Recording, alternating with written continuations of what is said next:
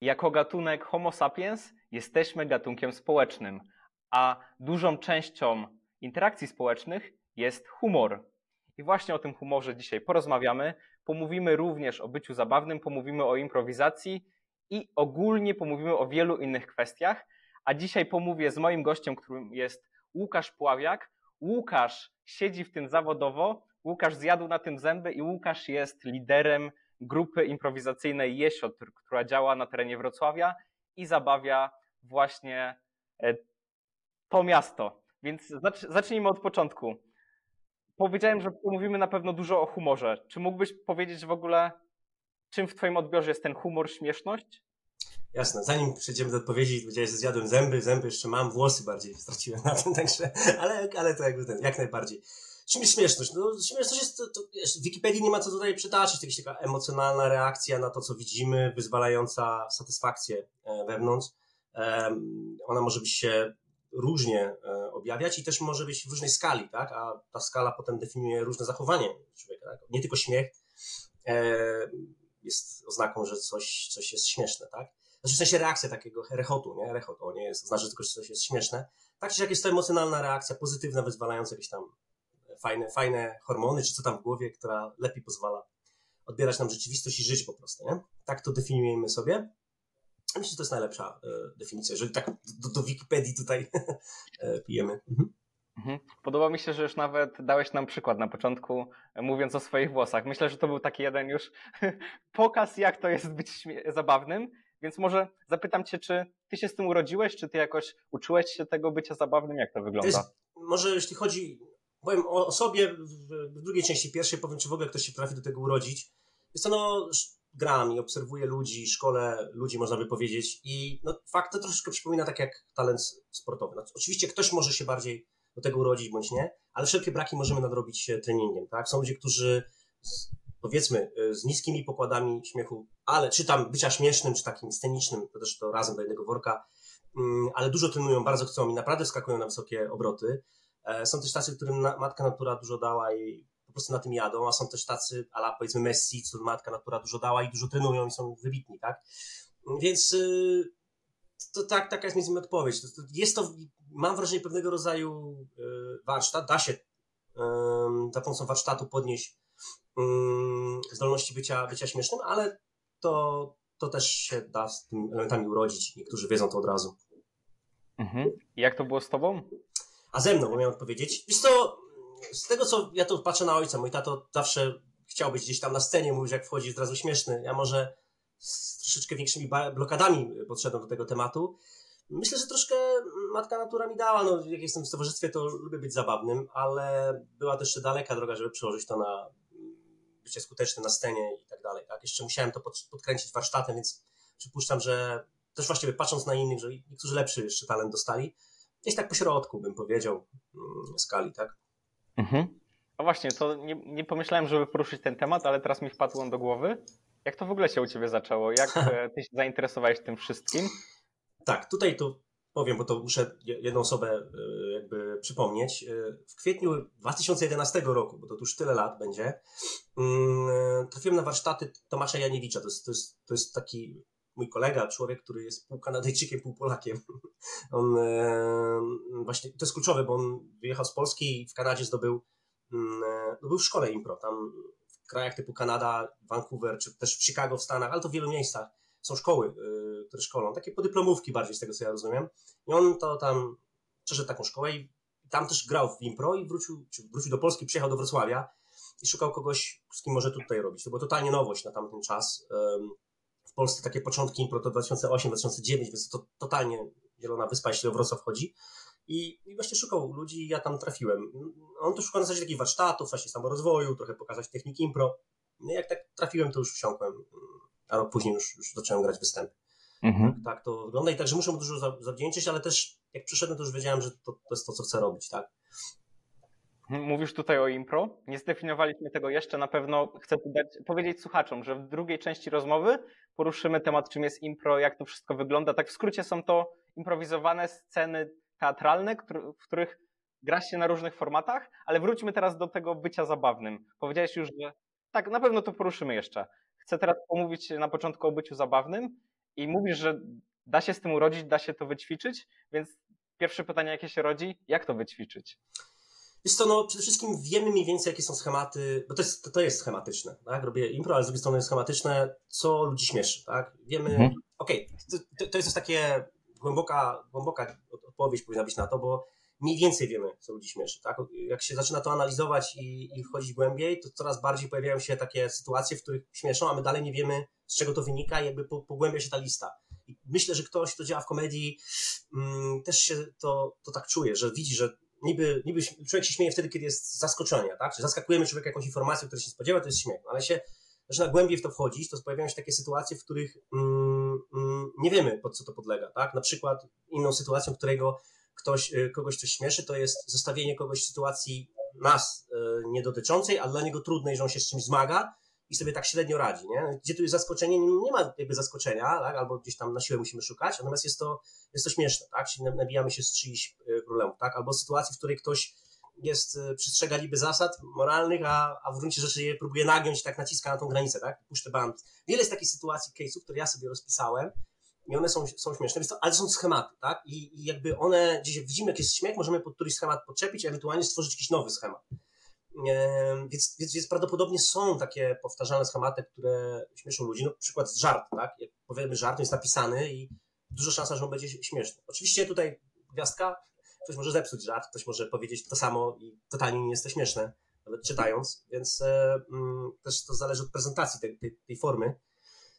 E, natomiast tak, jest, jest pewnego rodzaju jakby określona ilość albo zdefiniowana ilość ciągle poszerzająca się, z której ludzie się śmieją i co ciekawe, jest to tego dużo, tak, jak mówię, bo to, to że są powtarzalne i schematyczne, to znaczy tego dużo i, i widać, wszystko na to wskazuje, ten śmiech towarzyszył człowiekowi od zawsze i był pewnym ważnym elementem funkcjonowania, jak się tak głębiej człowiek, e, czy to w dziedzinie teatru, czy impro, czy relacji międzyludzkich, czy wiele innych jakichś takich obszarów. Mhm ewolucyjnie śmiech ma naprawdę duże podstawy i pełnił wiele funkcji, to myślę, że w ogóle jest temat na inny podcast, jak to wszystko ewoluowało. A chciałbym Cię bardziej zapytać o te schematy. Powiedziałeś tutaj o kilku, o schemacie kogoś nieporadnego i jak się mu dowala. A powiedz, jaki, jakie Ty byś dał schematy, które ktoś może sobie poćwiczyć w codziennym życiu? No przede wszystkim bo to też śmieszność, czy bycie zabawnym, czy żartobliwość, to jest szeroka dziedzina i pod to się kryje wiele elementów. Na przykład sarkazm jest taką e,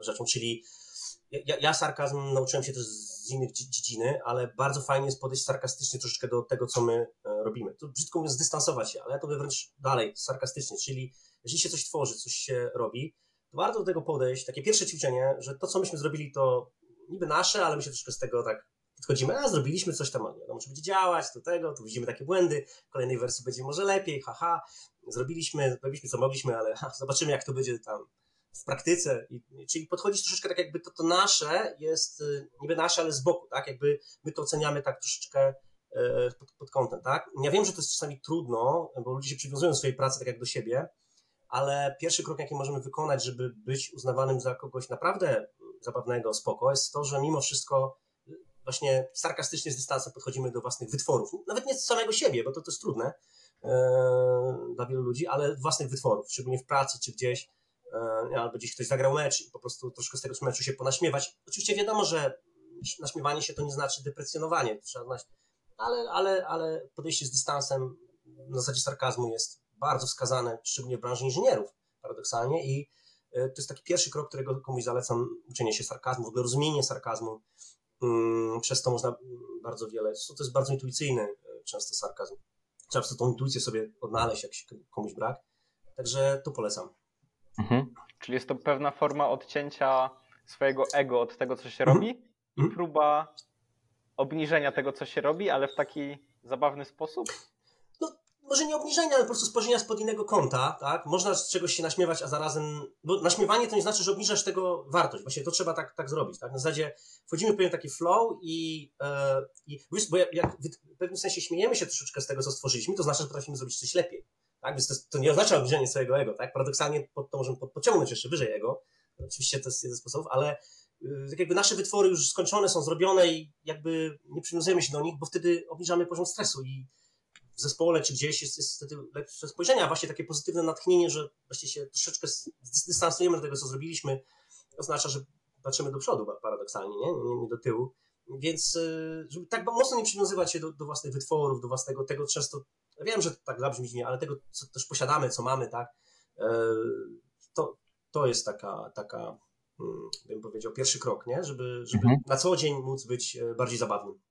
Mhm, rozumiem. To jest myślę, że dobra rada, ale ja tak jak często ktoś chce być zabawny, to mam wrażenie, że ten ktoś zaczyna znajdywać na internecie żarty, zapisuje sobie kilka tych żartów i potem po prostu je opowiada. Jak ty patrzysz na takie coś? Teoria tak zwanego wujka z wesela, tak? który przy, zawsze, znaczy, nie wiem, czy on szuka w internecie, ale wysłuchał gdzieś, znalazł, gdzieś usłyszał i potem powtarza. Jest to niektórzy mają taką potrzebę i to jest okej. Okay. Niektórzy, niektórym wuj, wujkom to po prostu tak, tak, tak, taki typ, ten typ tak ma. Problem zaczyna się wtedy, kiedy ktoś chce na siłę takim być. No okej, okay, z jednej strony mówię, że trzeba podejmować próby i tak dalej, ale trzeba też wiedzieć, żeby mm, nie przeskakiwać pewnego poziomu. Nie? Jeżeli próbujemy coś, to nie, nie staramy się od razu być w środku towarzystwa weselnego i rzucać żartami, skoro tego nie umiemy, tego nie potrafimy. Mm, e, także wszystko tutaj właśnie z odpowiednią granicą, e, tak, żeby robić to krok po kroku. Tak? Da się, moim zdaniem, da się w zwykłym człowieku wzbudzić takie coś naprawdę wycofanym introwertykiem, że nauczyć się go można opowiadać tak żarty, że to będzie ciekawe, mm, te powiedzmy zapisane na weselu, tylko po prostu wymaga to praktyki, ćwiczenia, przełamywania barier, tak? Bo to strefa komfortu tutaj i tak dalej, nie? Że, że, że nie? Bo, mhm. bo, bo, dlaczego strefa komfortu? Bo strefa komfortu, jak ją przełamujemy, się stresujemy, tak? A żart i stres się troszkę gryzą czasami, nie? Czyli czy da się w ogóle być zabawnym w swojej strefie dyskomfortu, czy może to jest tak, że trzeba kilka razy być niezabawnym, żeby stać się zabawnym? No przesuwamy krok po kroku strefę komfortu, tak? Próbujemy, metodą prób i błędów, próbujemy gdzieś w jakiejś sytuacji próbować być właśnie tym sarkastycznym, czy powiedzieć żart. Się nie udało. Przemyśleć, czy to odpowiednie towarzystwo, czy odpowiedni żart, poszukać próbować, tak? Jak się próbujemy, no bo to wszystko się rozchodzi tak samo jak ze sceną, czy przemawianiami publicznymi, to trzeba próbować, tak? Dla mnie myślę, że opowiadanie żartów na tym przysłowiowym weselu mm, i rozwój w tej niewiele się różni od przemawiania publicznego. Znaczy, jeżeli jesteśmy, takie same procesy trzeba wykonać, nie? Jest audiencja, jest też e, są my, my nasze, nasz stan e, psychiczny ze stresu, skuteczność tego, co robimy, doświadczenie, te same elementy, tak? Pewne zachowania. E, I, i, i, tak. Ale ja wiem, jak ktoś nie ma takiej potrzeby, też na, nic na siłę, tak? Niektórym ludziom dobrze jest w tym, że słuchają kogoś innego, kto nie może być wszyscy, każdy wesołym wujkiem, bo się po prostu mhm. pogryźli bardziej. Wiadomo, wiadoma sprawa. Ja myślę, że tutaj właśnie ten podcast jest dla takich osób, które czują, że chcą stać się bardziej zabawnymi, bardziej, bardziej duszą towarzystwa. Mhm. Już omówiliśmy ten schemat e, sarkazmu. Mhm. Tutaj zapytałem Cię o te żarty, a powiedz mi, czy jest jeszcze jakiś taki inny popularny schemat w tym kontekście? Wiesz no, ja mam taką własną prywatną listę, którą metodą właśnie sceny y, zauważam. Na przykład coś się, nie wiem czy to mówiłem, powtarza. Czyli mamy jakiegoś trudnego klienta, który przychodzi na molny, bardzo się męczy sprzedawca, żeby go obsłużyć i on go wkurza i to też te zmaganie, właśnie samo, samo zmaganie często z problemem, już mówiłem tam, ktoś walczy z problemami, których my nie mamy, E, no i powiedzmy potem nagle znowu przychodzi jeszcze trudniejszy klient. No i to jest takie, nie? wracamy do, do punktu zero, nawroty.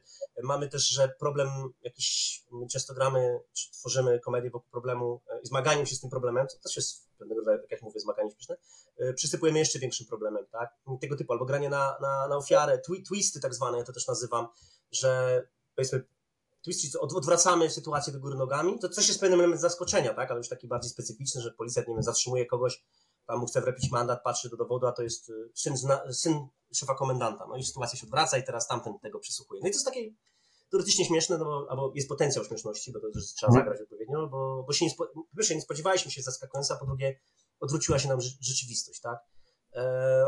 Jest też coś takiego, ja to z własnych takich technik scenicznych, że gramy w świat normalny, przede wszystkim dla widza też, bo to mówimy o śmieszności widz, on, żeby go wprowadzić właśnie w pewien kontekst.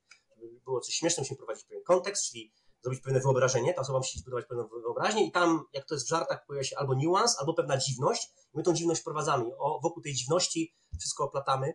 Um, często tą, tą, wykorzystując tą, tą dziwność, czy ten, ten, ten taki, tą specyfikę, czy ten, ten, ten niuans, ten, ten message, który tam prze, przedstawiamy, um, no wokół tego się to dzieje, to jest taka gra w grze też.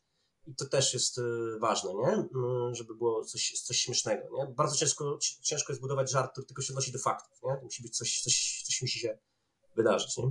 Mhm. Jest dużo tych schematów. A Bardzo. powiedz mi, czy jakby rozbić te schematy, to czy one mają jakieś części wspólne, które e, zawsze się powtarzają? Tak jak mówię, dla części też nie jestem w stanie tego tak wszystkiego na poziomie książkowym, ale dla wielu da się na przykład to właśnie, że ktoś jest zaskoczony albo lubimy obserwować, jak ktoś się zmaga, lubimy, lubimy, lubimy właśnie, że, że, że, że, coś jest wyjątkowego, że, że ten, ten żart, ta scena jest czymś wyjątkowa, ta gra w grze. To są takie pewne schematy, które są takie ogólne, wspólne. Natomiast jedno, a propos żartu, bo może tak odpowiem na to pytanie, mm, prawdopodobnie w ogóle żartowanie jest bardzo głęboko zakorzenione w mózgu, bo to nie tylko kwestia tam tej endorfin i tak dalej, ale też jest jakimś takim pochodną, czy jakby to nazwać, cieniem naszej inteligencji.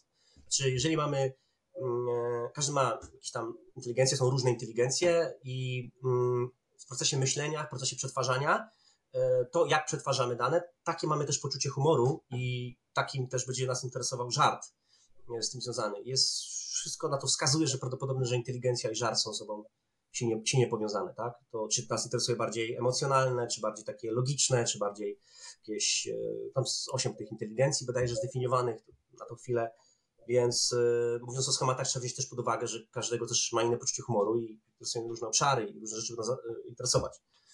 To bym chciał odpowiedzieć tak. Mhm. Czyli humor jest taką trochę filtracją naszej, naszego grona znajomych, można powiedzieć, że skoro tak. mamy przyciągamy do siebie ludzi, których śmieszą nasze żarty, a nasze żarty korespondują z naszym sposobem głównym inteligencji. Dokładnie, ja y, mam taką teorię, to jest moja opinia, że my się dobieramy bardzo często właśnie po poczuciu humoru, albo to, to poczucie humoru to, to jest bardzo szczegółowe, ale to jak, jak mówimy, często fajnie się z tą osobą rozmawia, tak? Czy to kogoś lubimy, czy nie, to bardzo często też wynika z tego poczucia humoru, które ta osoba ma.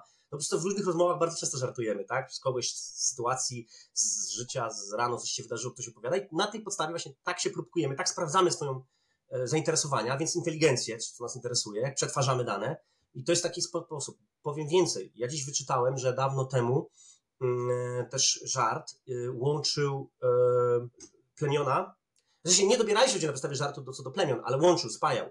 I nie wiem, czy zauważyłeś, to jest akurat ta zła strona e, poczucia humoru, że mm, podczas wojen, bo mamy, mamy teraz wojnę, mimo że coś mówimy o żarcie, to bardzo często jest y, naśmiewanie się z wroga, tak? Znęcanie się nawet i, i się naśmiewanie. Przecież jest dużo teraz filmików, jak są, za przeproszeniem, Rosjanie traktowani, tak? Czy tam, wiesz, wiesz co chodzi? I wielu ludzi powoduje to śmiech. I to nie jest, że oni są zwyrodnialcami czy coś, tylko po prostu e, kiedyś to był sposób odreagowania stresów wojennych, tak? Mm, e, I no to też świadczy, jak głęboko wykorzystywany jest y, ten śmiech. Czasami w, w kierunku takim, czy spają plemię, że, że mogli się ponaśmiewać z wroga, to jak poległ, to jak przegrał, to y, z więźniów. Jest to tak głęboko zakorzeniona rzecz, tak spajająca właśnie mocno, tak? Nie bez mhm. powodu do tej pory się mówi poczucie humoru danego narodu, że dany naród się z czegoś innego tego śmieje, no bo to po prostu był element kultury. I tu znowu wchodzimy w tę funkcjonalność ewolucyjną humoru, i to tylko potwierdza, jak ważny jest on w codziennym życiu i nie jest jakby tylko dodatkiem do tego życia, ale naprawdę pełni e, ważne funkcje. I zapytałbym Cię jeszcze, bo już mówiliśmy o tym schemacie, a powiedziałeś jeszcze, że równie ważna jest prezentacja. Jakie są takie główne zasady prezentacji e, tej śmieszności? Oj, to jest cały zabieg, zabiegi, e, elementy. Ja, ja to do sceny odniosę, bo do sceny mam, mam związek. Jak najbardziej to właśnie jak prezentujemy e, dany żart może wpłynąć na jego odbiór. Nawet nie wiem, czy do połowy.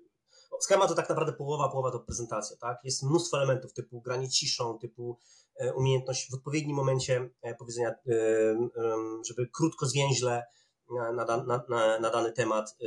Taka, my też na, na scenie gramy, że budujemy pewną energię z widownią, tak? Czyli najpierw trzeba się tak jakby trochę wkupić w łaski tej widowni, wtedy dopiero wtedy widownia bardziej się śmieje, więc to, jak prezentujemy, jak mówimy, pewność siebie, tak? W żartowaniu potrzebna jest ta pewność siebie, to, to jakby strefa komfortu, jak dalej ją poszerzamy, to coraz bardziej pewni siebie jesteśmy. To, to, to są ważne, ważne, e, ważne elementy. To w ogóle mm, też można tak w skrócie powiedzieć, że jak my jesteśmy przekonani, pewni siebie, ryzykujemy, mówimy, tak?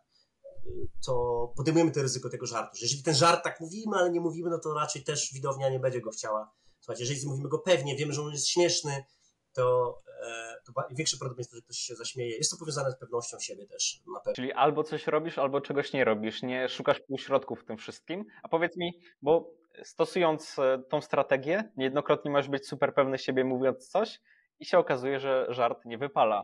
Bardzo dużo ludzi się tego boi. Jak ty sobie radzisz z takimi Tak, tak. sytuacjami? No to się, w stand-upie wiem, że to się nazywa bombing czy coś. W impro mamy też e, to zagadnienie.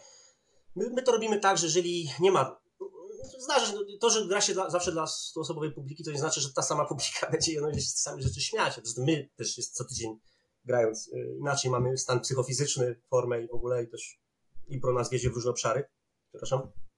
Tak, no jeżeli żarty, czy żarty, jeżeli to, co robimy, nie śmieszy po prostu nikogo i nie interesuje wręcz nawet, to podejmujemy taką decyzję, że no nie, podejmujemy próby podbić energię, tak, zrobić takie rzeczy bardziej proste, wejść w rolę, coś takiego tam, czyli um, um, może gestem jakimś, ale jeżeli to dalej nie działa, to po prostu robimy to dalej pewnie siebie, do końca, profesjonalnie, zrobiliśmy najlepiej jak mogliśmy, przynajmniej byliśmy ciekawi, tak, właśnie, bo jeżeli nie jesteśmy śmieszni, chociaż bądźmy ciekawi, tak, e, próbujmy być ciekawi, a więc e, nie rezygnujmy, byliśmy z tym do końca, podjęliśmy taką próbę, no najgorsze co w opowiadaniu żartu, niech będzie to, to jest przerwać go w połowie i powiedzieć, a dobra, on jest nieśmieszny. Wtedy ani nie jesteśmy pewni, ani nie ciekawi, no, wszystkie te, ani nieśmieszni, tak? Brak pewności i tyle.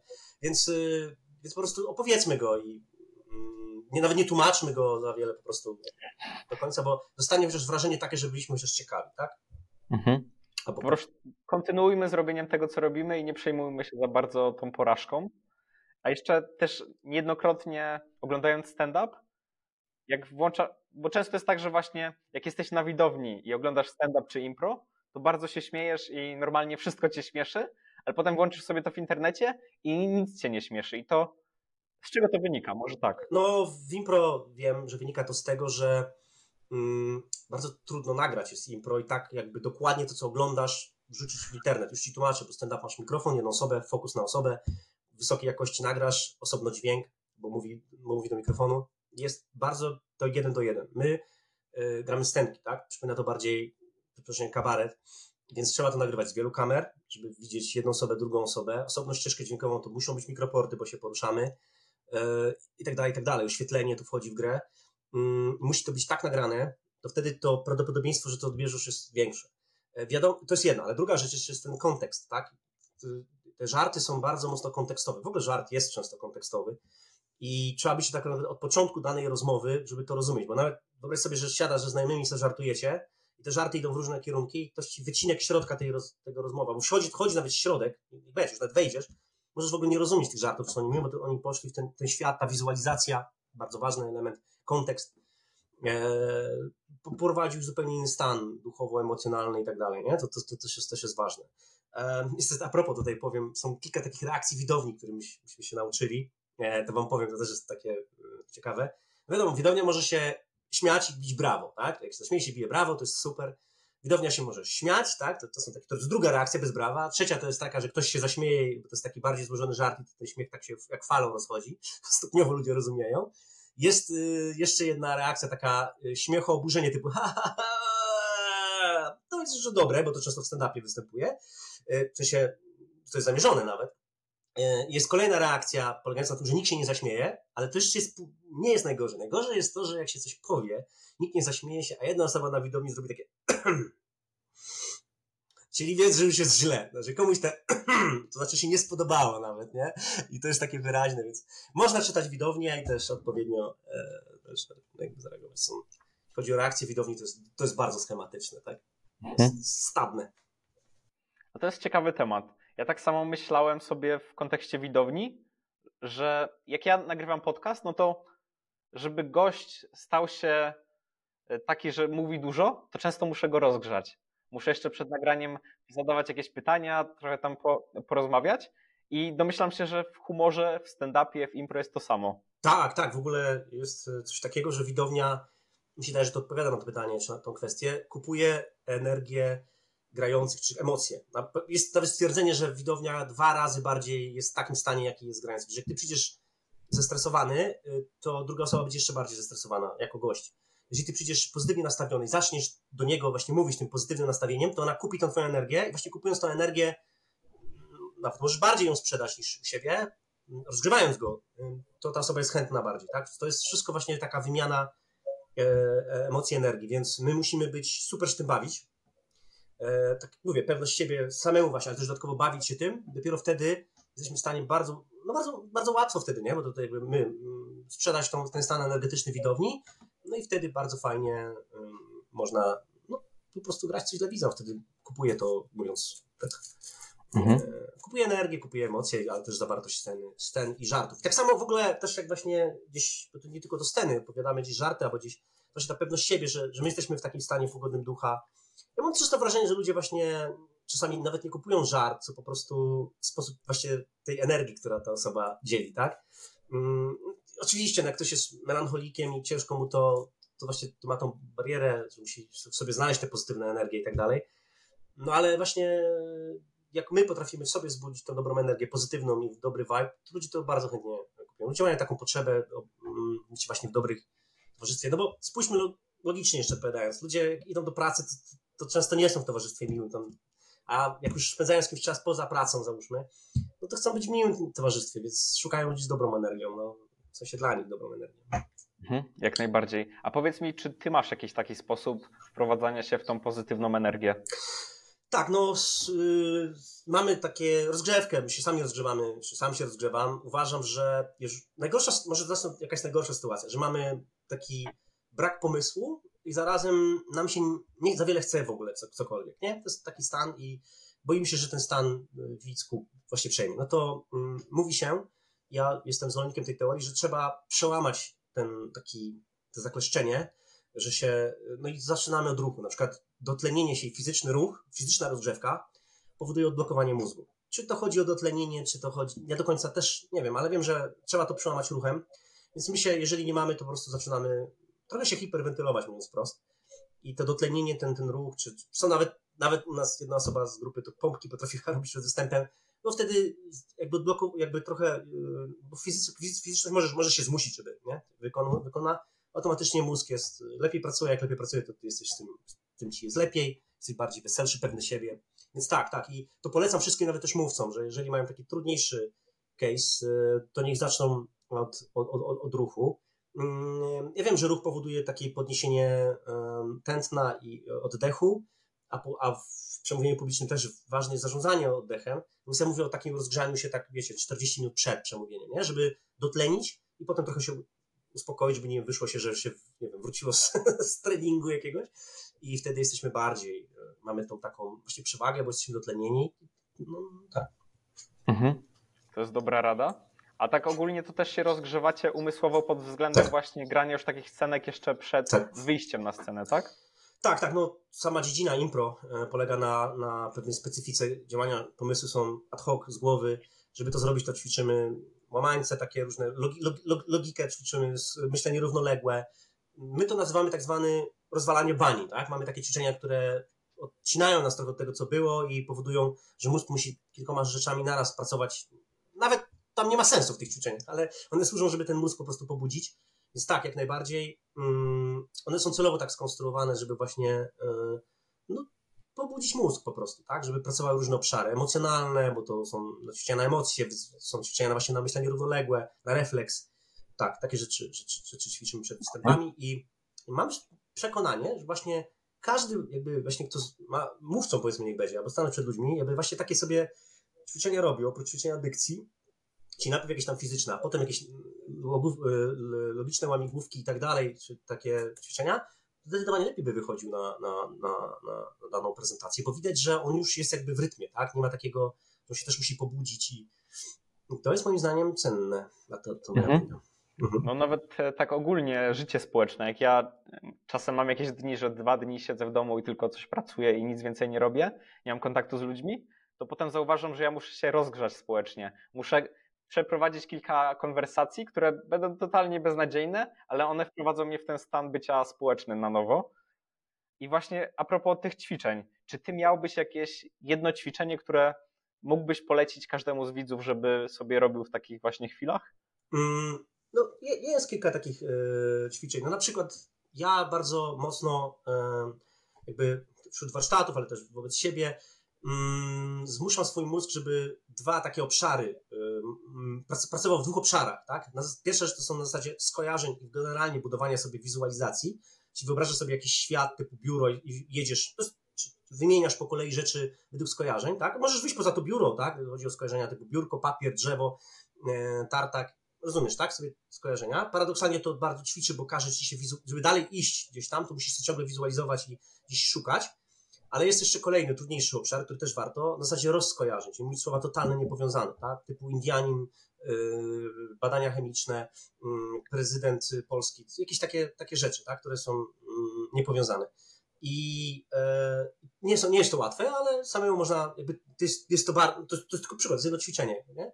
czyli rozkojarzenia i skojarzenia, tak? Rozkojarzenia paradoksalnie są o tyle ważne, że nie tylko mózg bardzo mocno paruje, gdy się je robi, czy, czy ten, ale także potrafi uczyć myślenia out of the box, a jak trafimy na jakąś trudną publikę i tak dalej, trudne pytania, no to właśnie takie wyjście poza pudełeczko myśleniowe, logiczne jest, jest ważne.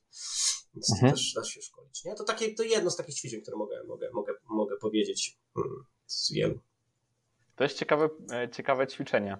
Też myślę, że dużo tych ćwiczeń polega na tym, żeby pozbawić się tych swoich hamulców, które mamy w Ta. codziennym życiu.